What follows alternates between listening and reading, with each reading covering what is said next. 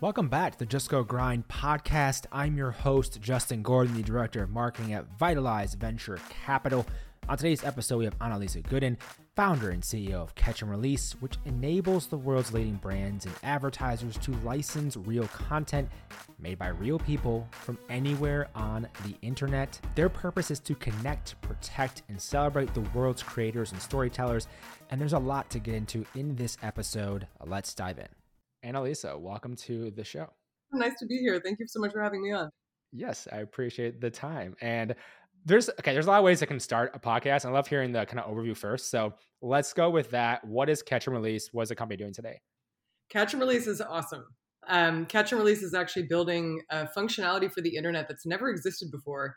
We're making the licensing layer for the internet. So we work with advertisers and filmmakers and creators to help them license images, videos, music, writing, art, anything you can find on the internet that an advertiser might want to use in a commercial or a filmmaker might want to use in a film.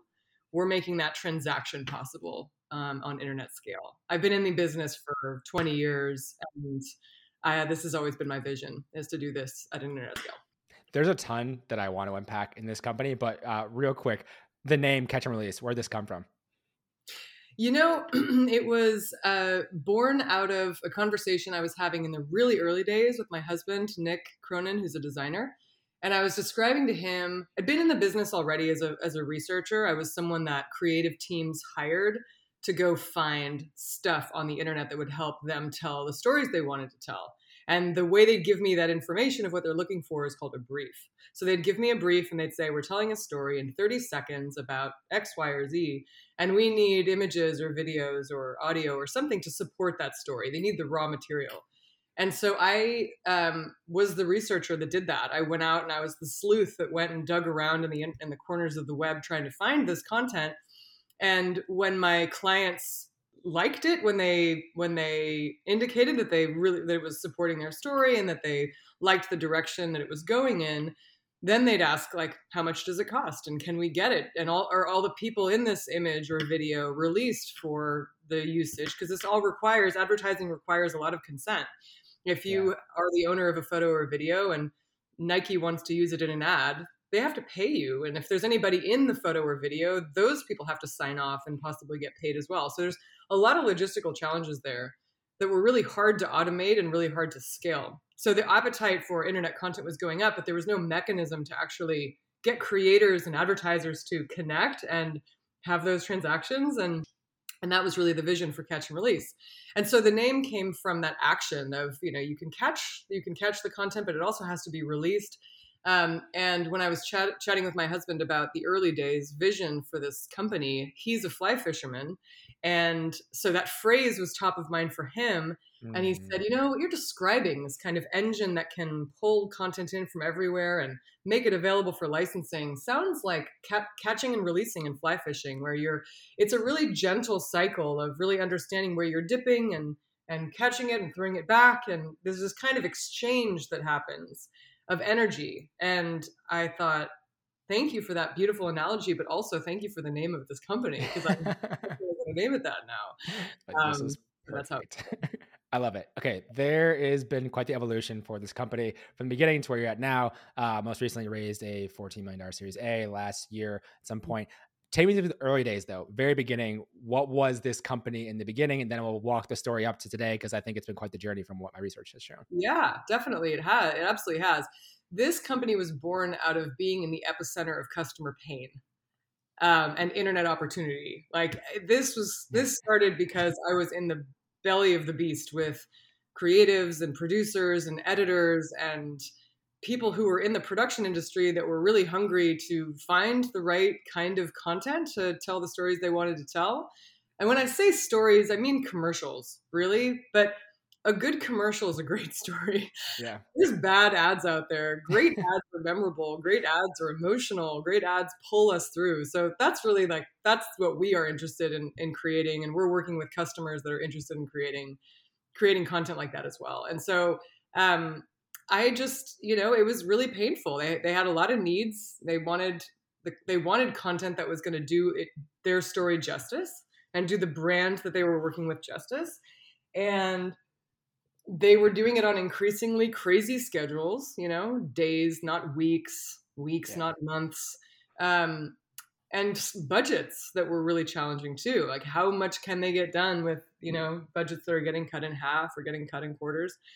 And um, and so I, you know, the, the internet represented this awesome opportunity because all this content's already been shot. And when I first got started, we didn't even have the iPhone. So, you know, the quality of the content has since just become incredibly in, amazing, which has democratized the whole medium of photography and video. So many people now are participating in this art form that it used to be you had to go to film school to to do it or you had to have a budget to rent some beautiful camera. Now it's in our pocket. So I was seeing this appetite for this content going up on my customer side and the supply of it all exponentially growing and the platforms for this launching. You know, Instagram came out and Twitter came out and YouTube and Vimeo, not in that order.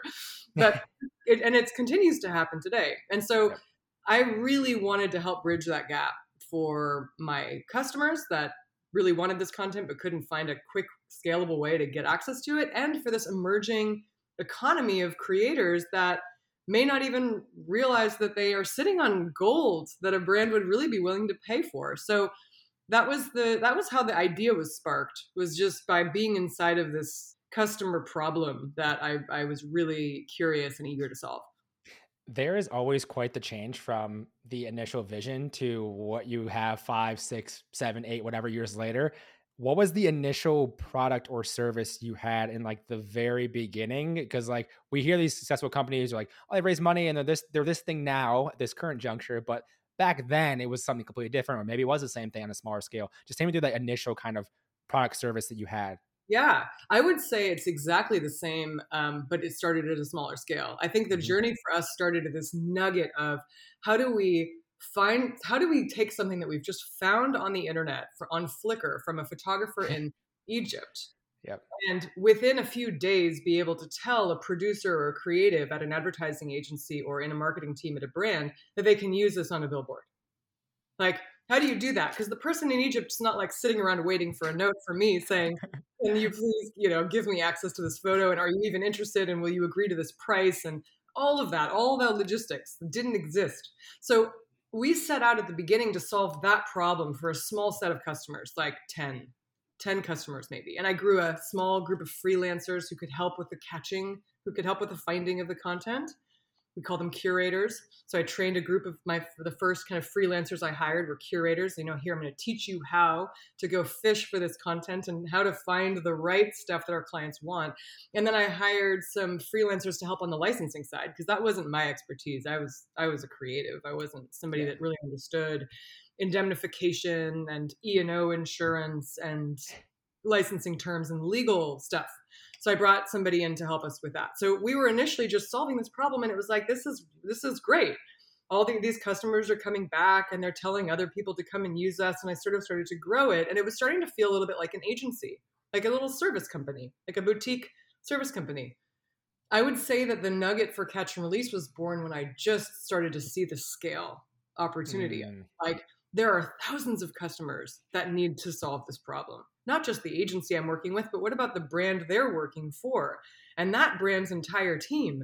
And what about all the campaigns they're running? And what about all the content strategies that they have from their advert, you know, going to the Super Bowl, but also like their email marketing? Like how how are they serving up content to their consumers and what's the relatability of that content and if they wanted to access the internet how would they do that without tools i can't build a company big enough to hand serve every single person. Right. And that's just on the that's just on the customer side. Then there's the creator side.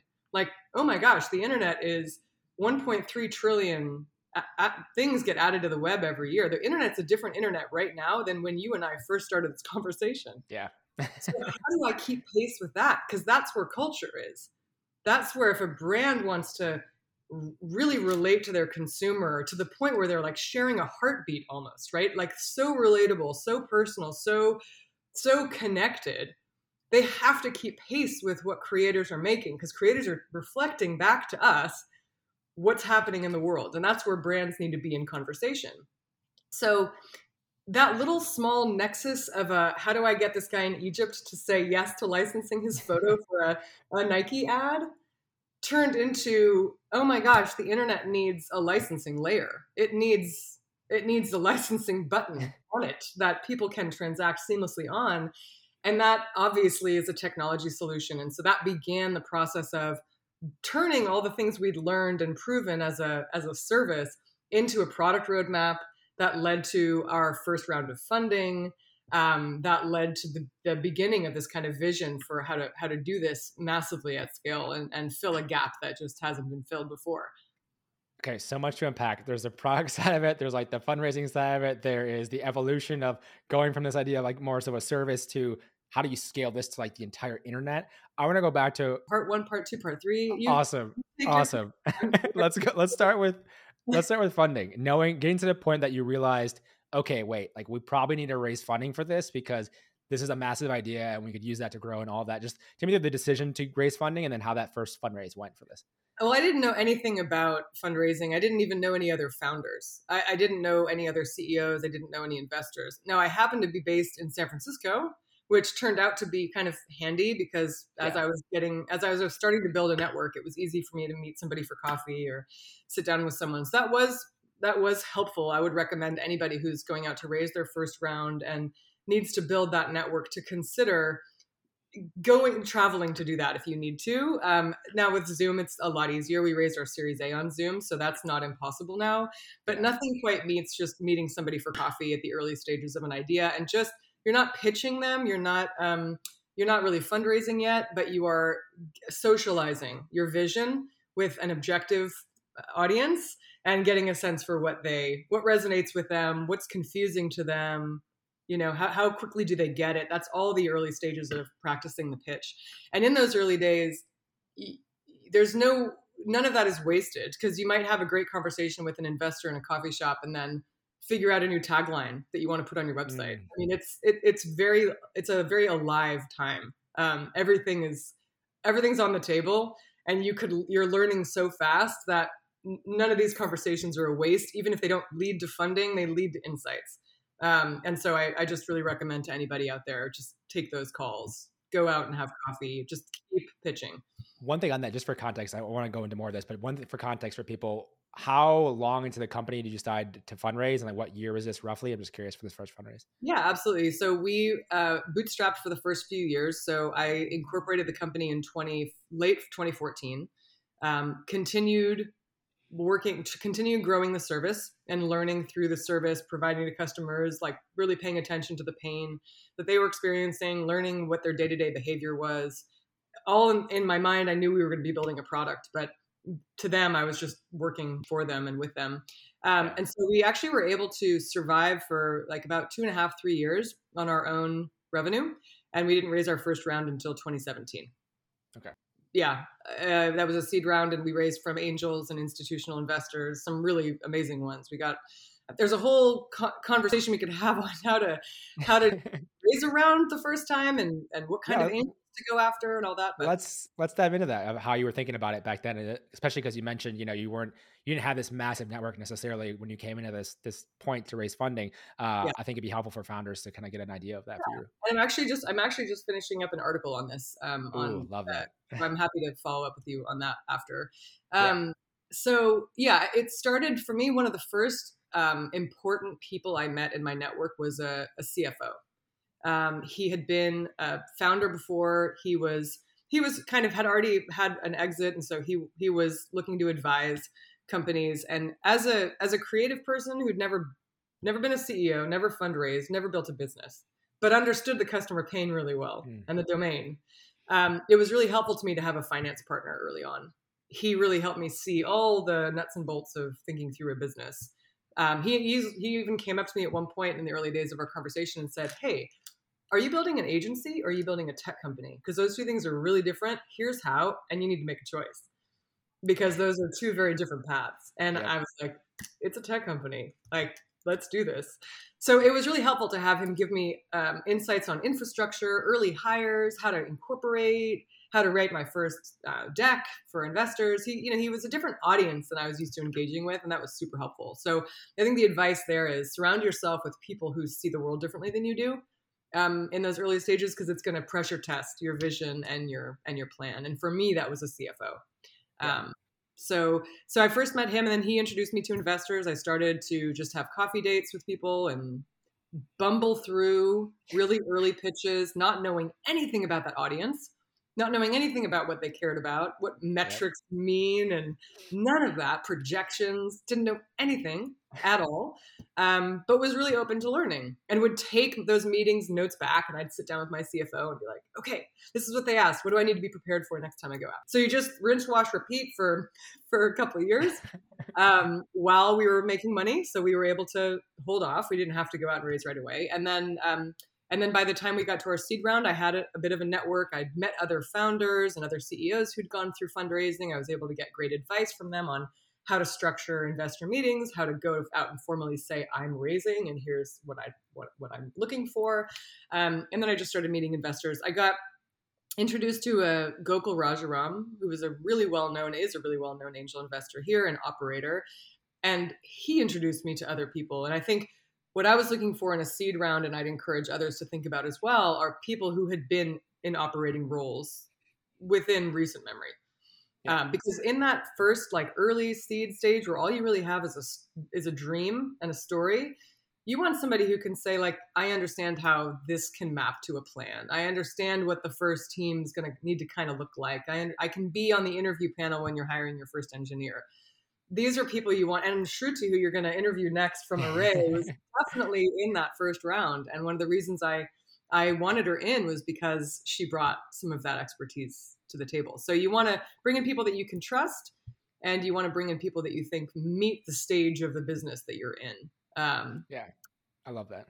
I think it's something that I always talk to with a bunch of different founders and thinking like, okay, like let's look at best case scenario, like who do you want in your round? Like who's going to help your company the most? And you might as well start with that because why not? Like I think that's the thing you you look at like so many options for investors now, especially and like a lot of these a lot of these operators are either angels or solo capitalists, and you can get access to them through Twitter, through LinkedIn, through a friend of a friend. Like it's not as hard as maybe it once was a long time ago. I've seen like people reach out on Twitter DMs, and I just had a coffee this morning with uh, in the Go Grind community. There was a few people in there we met up in real life for the first time, and one of the people there was like, "Yeah, I just like cold emailed like thousands of people and found the right people. It's like that's insane for the amount of people, but you find the right ones that are like aligned with what you want to do, and it makes a lot of sense. So I, I love hearing that story. And then from there, so raising that first round of capital, obviously there's like a whole different level of expectations after after you raise capital. Take me through how you grew the company from there. What were some of those next steps? Obviously, it's a few years ago already, but I'm just curious on how that changed what like Catch and Release did. Well, it, I certainly didn't stop learning. I mean, there was there was a there was a moment after raising that round um, where you know I started setting up regular meetings with my investors who I had just raised from. So because again, they were adding value. I was looking for people who I wanted to I wanted to use their time. So yeah, to use Gokul as the uh, the other example, you know, he and I would meet every couple weeks. I'd go into he was at Square at the time um, and then Caviar. So I was like just going to his offices and sitting down and meeting with him and showing him the roadmap and you know bringing in other team members to chat through challenges. Um, so setting up that cadence of, of, communication was really important. We didn't have a board, so in the in the early day between seed and A, there was no there was no board, so we didn't have any of that um, going. So I, I just set up cadences for checking in with people and, and getting their advice and updating them on the business. Um, I would say the biggest one of the biggest turning points for me between the seed and the A was recognizing my role as a founder mm. is different than my role as a CEO. And I think that's something that kind of hit me over the head pretty hard where I you know at the beginning when you're working with like 5 people, 10 people, you don't have to formalize a lot. Company values, mission, roles, it's all fairly flat and kind of like understood. You don't have to say it. And it feels kind of awkward to say it at first, to say these are our values to a group of 15 people you've been working with for a year and a half. And you're like, yeah, I get it. You know, but yeah, we're here. Yeah. something that's going to scale. So you're, you need to put those frameworks in place. And it's actually really, really important to, um, to put those in place. And so I remember learning at a, at a, moment when the company was having a challenge with one of our, our departments. I remember we were having a really hard time with our sales department, I think it was. And we needed to make some changes, not just in terms of the process, but also the speed at which we were moving and learning. And I remember looking around because I, as the founder, I knew very well what the mission was, and I could detect when something wasn't pointing in the right direction. But I had this realization where I was like, man, it's just not working. Like, when is someone going to fix that? and then realizing, oh, that that's actually my job. I'm I'm actually the one that everyone's to to help fix this problem. And and this is a company that now needs leadership, not just founder direction. They need leadership. They understand where we're going. We've we've created the values and the mission and the vision. We're all on board with it, and now they need someone to make hard choices mm. so they can keep going. Um, and that is a very different, that was a really big learning for me right after raising the seed and getting toward the A. That's what growth kind of meant in a way. It wasn't just customer growth and revenue growth and user growth, it was personal growth. It was, am I ready to lead this company on the next stage of its journey? And that wake up call was really, really important when I look back on it. And it's hard as a founder sometimes because you're so caught up in the thing that you've created in your head that you have to be able to look objectively at the company as a CEO and say, what does it need now? Without my like sentimentality, hmm. without my the vanity of my connection to it. And I would trick myself. I told Gokul this once on a call. I said, sometimes I have to tell my trick myself that I was just hired as the CEO of this company by the board, not that I'm the founder. And that helps me make better decisions. To that point, with the team itself, then, a lot of questions I could ask around the team. At what point did improv come into play here for the team, for the for the squad? Like, where, where does that come into play? way play? Late, way okay. late. um, I would say that the so it's really interesting. So team is su- such an interesting thing. Um, I, I, feel like we we hear this a lot. You need an A team.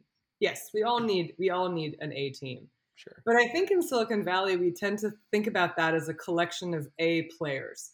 Like you need great individuals from great backgrounds that are really great at execution and can also be strategic and are just going to come in and really take ownership and kick ass. Um, and that's true. You, it's like building any kind of you want athletes, right? We want athletes. We want people to come in, they understand the objective, and they're just going to like work like crazy, crazy hard to do it. But there's also there's also how the team works together. There's like, is the team an A team? Are these people really collaborating well? Are they leaning on each other? Is there a culture of trust and support in this team? In basketball, I think about like blind passing when somebody's just like, I know I mm. can pass the ball and he's going to pick it up because I, that's how well I understand and can rely on my teammate. That is another level of a team to me. And that has to be, just like in sports, that has to be practiced. You got to practice that. So improv is a way that we practice that it's it's like our rehearsal. It's our it's our basketball practice. And uh, and it's super fun but it's also really serious. It's really serious work that we're doing and the results speak for themselves. There's so much alignment um, and the ability to blind pass is crucial in startup when everybody's moving as we're moving as fast as possible with imperfect information. We need to rely on our gut and our instinct and our data and those things have and we all have different perspectives which is a huge competitive advantage if you can really get access to someone else's perspective. The way you really do that is to make sure you're creating a space where that perspective can be openly shared without ego without inhibition without or with inhibition i guess. Without inhibition? What's the other word? Always tricky. Always tricky on that. Understand the sentiment you yeah. And so you so creating that kind of environment um, that welcomes multiple perspectives that welcomes collaboration has to be has to be practiced and it has to be set as an expectation and a culture from the top. Um, so improv's not just like do a workshop every you know a couple times a year for team building. It's like yeah. every few weeks we all get together we do this work and we talk about it a lot between uh, sessions too Okay, in like in like four years and 400 podcasts across like three shows, improv has never come up as a team like development type of thing. Where did this come from in the first place? And how were you like, all right, guess what, team? Like we're doing improv every month or every couple weeks. Like just take me through that real quick. It actually happened at a really important time for the company. Um, so you know, startups require thoughtful planning, great market, and also they require luck. And luck is about being open to opportunity you weren't expecting and being ready for it when when it comes. You just got to be ready to, to jump. And improv is definitely one of those uh, lucky moments for me.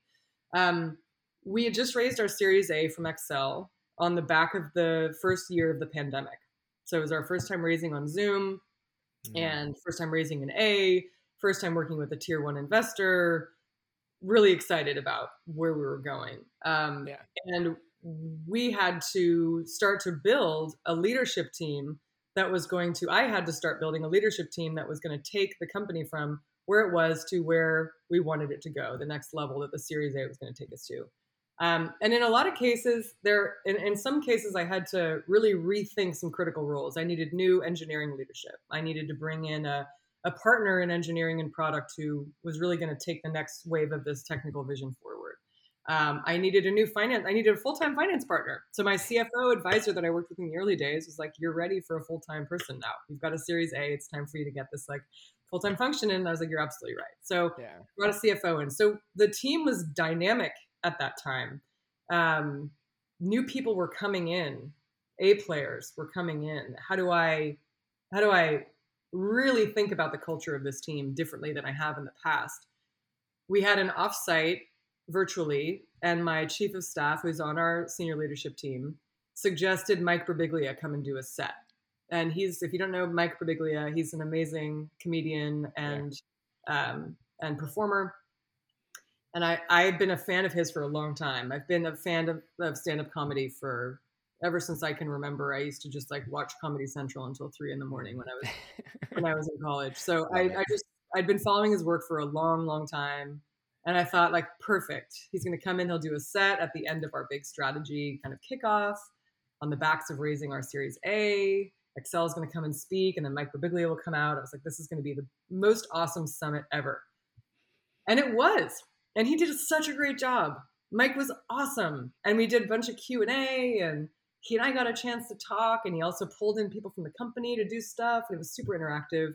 And candidly, I think I think he thought he was doing like a corporate event and I think he walked away feeling like that was a really interesting company that's filled with really creative people and with a leader that was kind of fun to improvise with. And whatever inspired him, I don't know what it was, but he called me after the show and said, Hey, that was really fun. And we talked for about 10 minutes. He said, I'd love to introduce you to my improv coach. Um, I've been working with her for a long time. I just think you guys would hit it off. So her name's Liz Allen. She's based in Chicago. And we did hit it off. And we started to think about, we our first couple conversations, I nerded out with her on on improv because I was just super interested in that anyway. But when we started getting into the underneath the principles of improv, what's the foundation? What do you get from improv? Why is improv awesome? It's it's awesome because you're watching a group that trusts each other do stuff collaboratively in the moment that they haven't prepared for. What they have prepared for is they've prepared themselves with each other. They've prepared one another and you're watching support on stage. That's essentially it. You watch it's like watching an amazing basketball team. You're like, wow. Like you're not really watching great technical athletes. You are, but you're also watching how they rely on each other. That's the other thing you're watching. So I thought that was fascinating. I knew I was at a point where I wanted to build a great team culture at the senior level because I had players coming in that really needed that and expected that and, and warranted that. And the culture of the team was changing. And I thought, okay, this could be really interesting. So we tried it. We did three workshops with Liz. The team liked it. I saw the results I was looking for. And uh, we've been doing it for two years now. And now we wow. do it every three weeks. Team members have come, team members have gone. The group has always stayed with its constant doing that.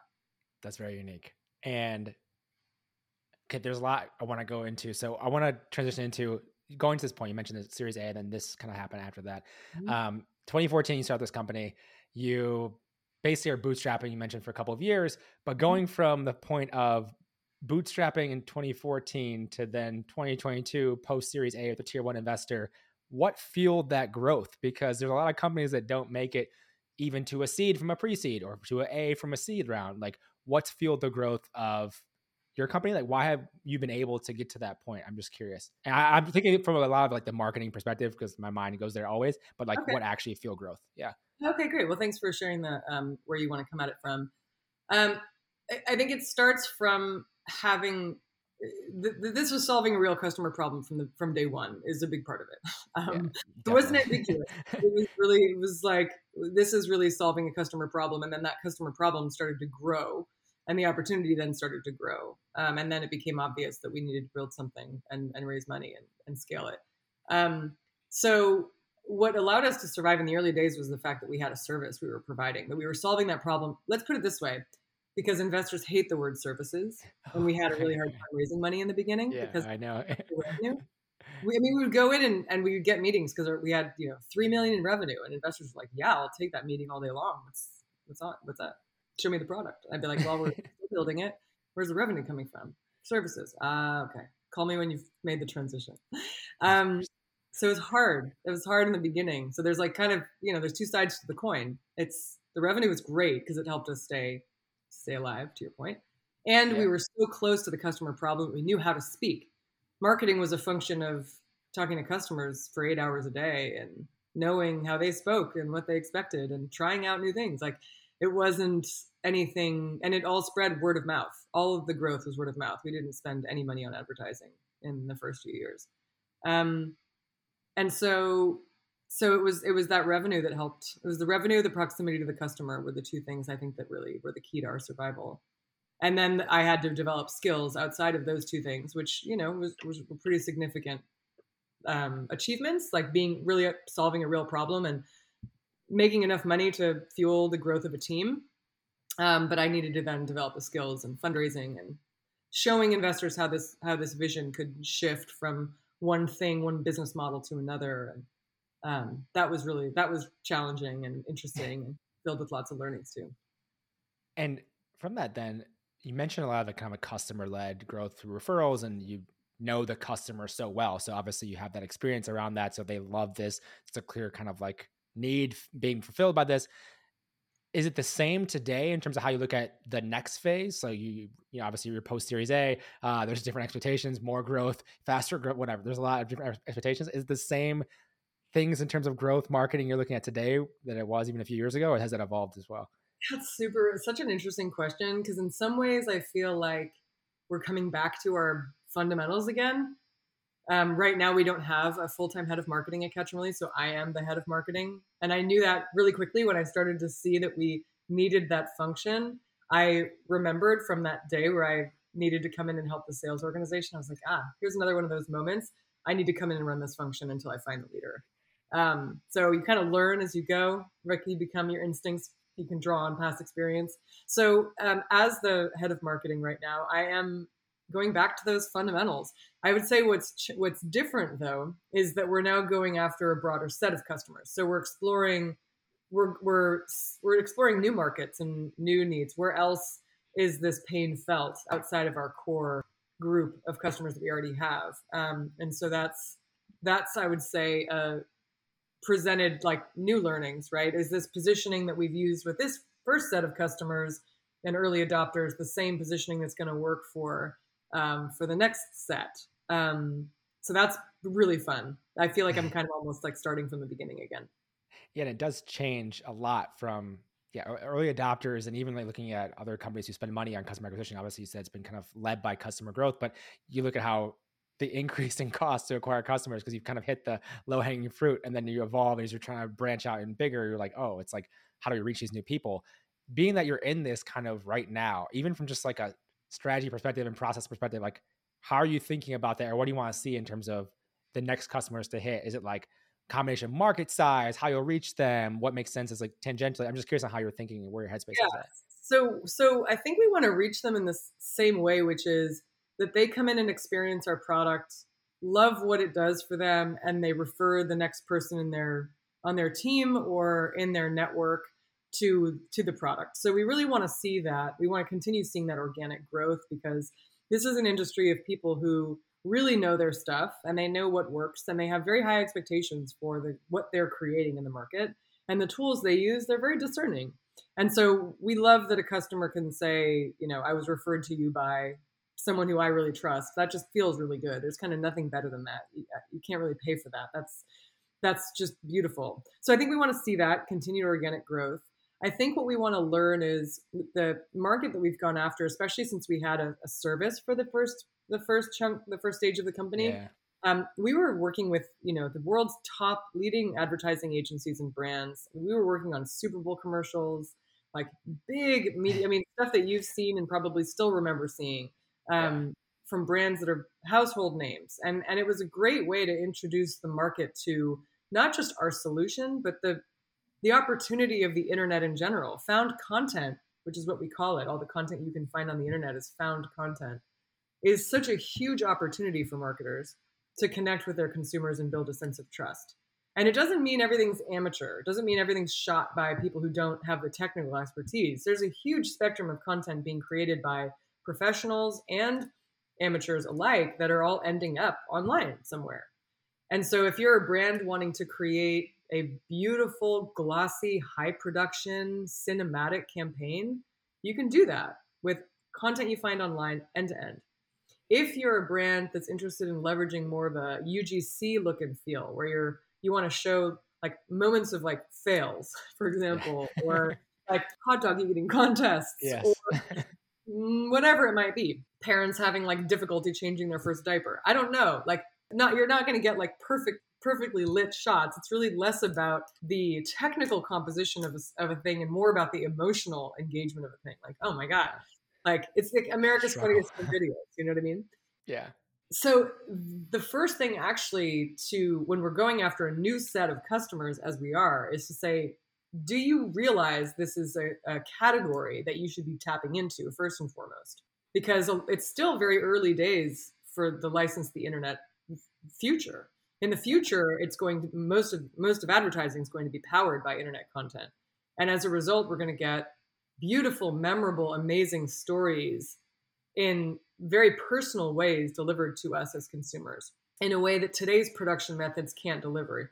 If we had to shoot everything ourselves and assemble a cast and crew and get a director and craft services and that whole beautiful industry, it's it's not that it goes away, but it absolutely has to scale. And there's just so much you can do in a period of time with a fixed budget. Yeah. So absolutely. this is the future, but it's early days still. And so we have to when you're which is what's fun about that is that we're really creating a category so we have to tell our customers this is the this is the promise of found content and if you want to access it catch and release is the best solution so it's kind of a two-tiered a two-tiered approach and the way we're thinking about it now in a post series a and uh, post you know kind of taking our growth further is how do we use the amazing um, credibility we've built working with the top agencies and brands and making these incredible spots and commercials and use that to educate a new market of, of broader customers that are that are doing a lot of this more of this work themselves and not necessarily with big agencies like yeah. And Kennedy and and Goodby Silverstein and Partners and a lot of these large amazing agencies. Um, how do we give them the self-serve tools to do it? So it is a slightly different marketing message and it's a slightly different flow through the product and it's we and we still have a lot to learn about that customer group and that's really exciting. It's exciting to be at this stage and still not knowing a lot. Yeah. Still learning always constantly. And I know uh, I just want to make sure we get to one thing before we kind of stop here. Uh, new product being launched soon, slash maybe already launching. Take me through the latest. What's what's happening with Catch and Release? Yeah, so since raising our Series A from Accel and and really you know building a new a new leadership team and bringing in incredible capabilities into the organization, we have um, basically evolved out of our um, first version of our product that we created on the back of the service that we really kind of used to prove out the market and prove out how this was going to work. And we've completely rebuilt it and have relaunched Catch and Release with and uh, including with that a rebrand. So we actually changed our logo from this awesome ampersand to a plus, and we just posted a blog on that um, on LinkedIn yesterday, um, and the whole backstory of that transition. Um, so it's really it's a really exciting time. You can go to catchandrelease.com as a um, as a professional storyteller, somebody who works on a marketing team, someone who works in an advertising agency, um, and start engaging with the internet and licensing content that you're finding. We also have an incredible uh, group of curators at Catch and Release that are constantly finding amazing nuanced things and are adding that to evolving galleries on the site. So there's lots of places you can also browse. Um, it's really exciting. Um, and that this is the foundation really for our license the internet vision. Lots of tools coming soon for creators as well to make it easier for them to be discovered and for them to license their content proactively. Um, so yeah, the future is, uh, is, is, is the future is now. I I wanted to just as we kind of wrap things up here. I'm just curious because you go from like creator and this creative style you mentioned earlier in this interview, like you didn't necessarily know what's it like to be a CEO and like this venture back like startup thing and all this, and that was like seven or eight years ago or something like that. At this point mm-hmm. now, so it's not that I, I want to ask if there's anything that was unexpected, but I don't know what you expected back then in 2014 in terms of this journey. So I'm just curious on like how this journey has been for you as a founder uh, and the evolution in the last seven years. Any thoughts on that as we wrap things up? Absolutely phenomenal. I feel so fortunate that I've been able to be on this ride. It has not been easy. I mean, there's ups and downs, early days, worried about payroll, trying to figure out how to, I mean, a million things. It's so hard it's so hard. But I think the the thread that connects it all for me is it used to be one thing and now it's two things. Ooh. The one thing has always been I'm absolutely in love with this problem.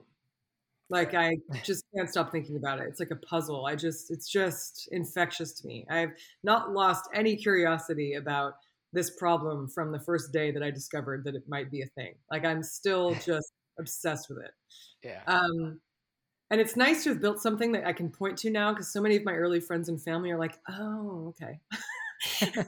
I guess it, I guess this is why you can like talk my ear off forever exactly. about Exactly. Yes, because it's like a real thing though. Like now you know.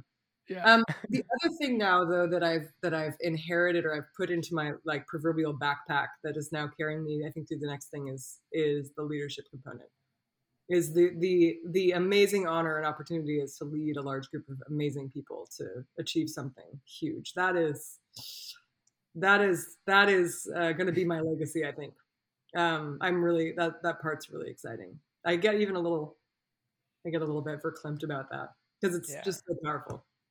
I mean, yeah, you're in such an interesting position now with where, where you're the companies that, like you mentioned, with like tier one VC raised 20 million plus overall. Uh, yeah. And you're like, even companies just surviving past that long, like just to be seven plus years in, whatever it is, like that yeah. on its own is like incredible. I mean, the journey. It so is. A, it is a journey. It's not. We've by no means like figured it all out, and there's still so much more to do and build, and the risks are just as big as they were at the beginning. It's not. It's not in the bag by any stretch. So, and I know for founders that are listening, it's kind of like, wow, you know, it sounds so easy or like if i could only get to that point then it would be like smooth sailing like no it's that's not that's not it the new new problems every day but but i think if you're motivated by the problem that you're solving and and the customer who benefits from solving that problem and you love to lead people and you want to see you want to be in a position to grow a company i think this is a wonderful journey. And and for us it's not even just about growing the people at the organization it's about leading the market. Leadership is actually so important from a like how do you lead a market? Yeah. That's the whole thing. And so building those skills as a ceo as a leader beta testing your skills on your early group of people and then taking that outside the organization to the customers and to the marketplace is a it's it's really fun yeah uh, it's really really fun I know you mentioned uh, where we can find obviously more about the company itself, but where can people connect with you as well, Annalisa, if they would like to? I'm always happy to connect. As I mentioned earlier, one of the first things that really changed the game for me was meeting other founders. Um, I talk to founders all the time who are ahead of my stage, behind my stage, at my stage. So Annalisa at catchandrelease.com. Just email me directly. Happy to happy to chat, or you can find me on LinkedIn. You can DM me there if you want to. Perfect. Thank you so much for the time today. Really appreciate it. Thank you so much, Justin. Thank you so much for listening to this episode of Just Go Grind. If you want to follow along on the socials for all things Just Go Grind and with me as well, find Just Go Grind on Instagram and Twitter at Just Go Grind. You can find me on Twitter at Justin Gordon212. Find me on Instagram, Justin Gordon8. Thank you so much for listening. Have a great day.